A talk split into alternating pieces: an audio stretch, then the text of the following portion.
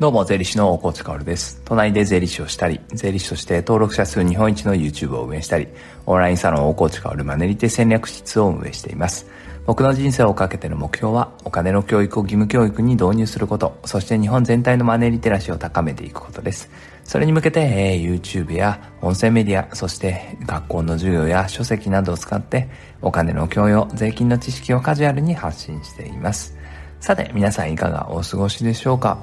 えー、昨日ね、ちょっとだけ 悲しいことがあったんですけど、あのね、えー、昨日のボイシーなんですけど、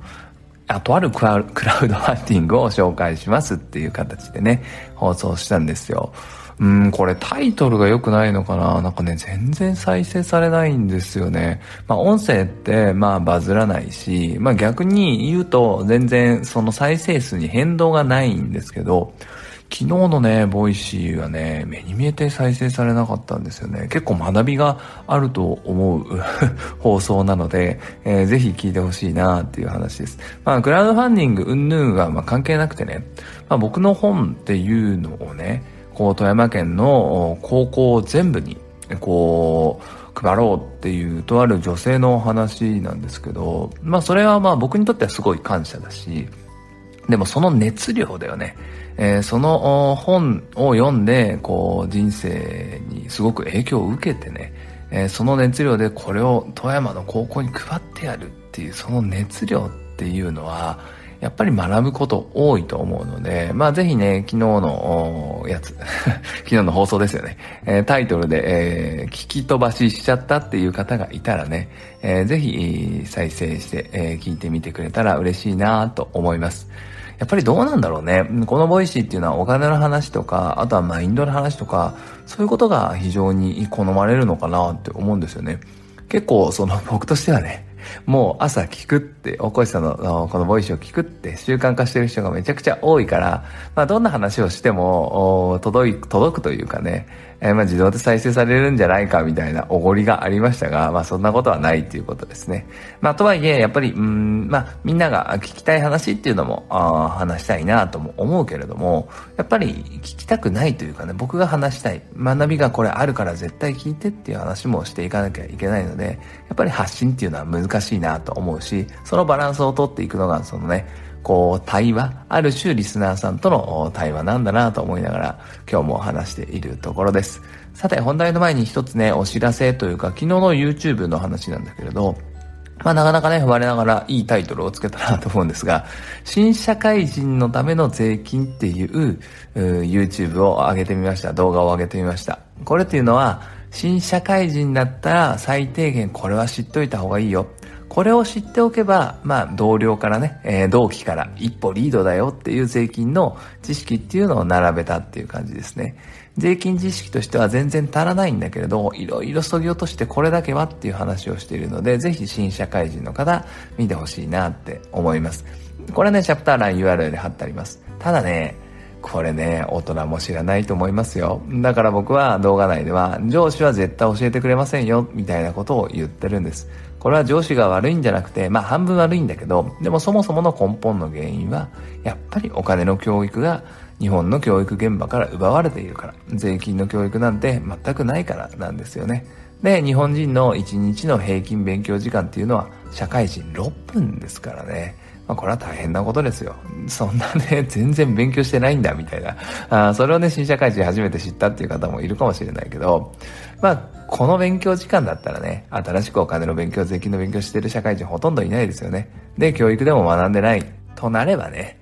ほとんどの大人たちが税金のことは何も分かってませんってなるわけですよ。だからこそ新、だからこそね、だからこそってなんだよ。だからこそ、新社会人には聞いてほしい。同僚にも一歩リードだし、社会から一歩リードできるよ。だから学生にも当然聞いてほしいっていう話ですね。えー、こんなことを知らないんだってリテラシー高い方からね、思うかもしれないけど、それほどまでに日本の教育からは税金が奪われてるよっていう話も含めてね、新社会人のための税金、えー、みんなを一歩リードしようという YouTube 動画、ぜひ見てくれたら嬉しいです。チャプター欄貼ってあります。さて、本題に行きましょう。今日はね、なんとなく生きるな、熱狂しろ、没頭しろというタイトル、結構強めのタイトルで、言っているんですが、皆さんどうですか？これはね、えー、とあるツイートが昨日僕のところに回ってきたんですよね。まあこのボイシーを聞いて、えー、まあ一つのボイシーの放送回をね、こう引用リツイートしてくれてる形なんだけれど、これをこう聞いて僕の人生が動き出しましたみたいな方がいらっしゃったわけですね。で、そのボイシーのタイトルは自分の人生を自分でデザインできてますか？みたいなタイトルで、なんと2018年のボイシーなんです。僕はボイシーを毎日更新を始めたのはちょうど1年前で、今365日をちょっと超えたぐらいなんですけど、その前はね、え月に1回とか2回ぐらいの放送だったんですね。その時のボイシーなので、もう全然テンポも違うし、チャプターもなんかいっぱいあるし、なんか聞きづらいボイシーだなって思って自分の僕も聞いていたんだけどね、久しぶりに回ってきたから。でも言ってることは変わらないんですよね、当然ね。で、その中のチャプターの一つのタイトルがこの、なんとなく生きるな熱狂しろ、没頭しろだったんです。で、これはね、今まさに、えー、さらに強く言いたいなというところですね。2018年と2021年では、全く世の中の景色は変わりました。一番変わったのはやっぱり新型コロナウイルスですよね。それと共存していかなきゃいけない世界がそこにはあるわけですね。けれども、他にもね、いっぱいあるんですよ。2019年には消費税が10%に上がりましたし、同じく2019年にはトヨタのね、え、会長さん、経団連の会長さんが、もう終身雇用は厳しいよって発表した。これはもう終身雇用を終幕のお知らせだったわけです。あとは金融庁、これも2019年でしたね。金融庁が自ら出した報告書で、年金はたとえもらえたとしても2000万円足りませんよっていう報告が出たと。世の中はなんとなく生きていると生きづらいというかね、ひょっとしたら最後までたどり着けないんじゃないか、生きることができないんじゃないかというような混沌と難しい時代になっていっているんです。だからこのなんとなく生きるような熱狂しろ、没頭しろっていう僕のメッセージはね、えー、3年経った今、当然変わらないんだけど、ある意味で、えー、重みを増しているんじゃないかなって思います。なんとなく生きていっても生きられたっていうと非常に失礼だと思うんだけれど、でも事実、高度経済成長とかね、えー、まあバブルの時期っていうのは、やっぱりそこには終身雇用があったし、年功序列も完全に機能していたし、給料の上がり幅も多かったし、GDP もどんどんどんどん上がっていった。そんな時代は、なんとなく生きていても40年間の労働とそして給料が保障されていてね、えー、それで、まあ、平均寿命も今よりも長くなかったし、年金の不安もなかったから、なんとなく生きていてもやっぱり生きられたんですよね。うん、やっぱりちょっと失礼だな、先人の方たちには失礼だなとは思うけどね。でもやっぱり今の時代よりもやっぱりイージーだった部分っていうのはやっぱりあると思うんですよね。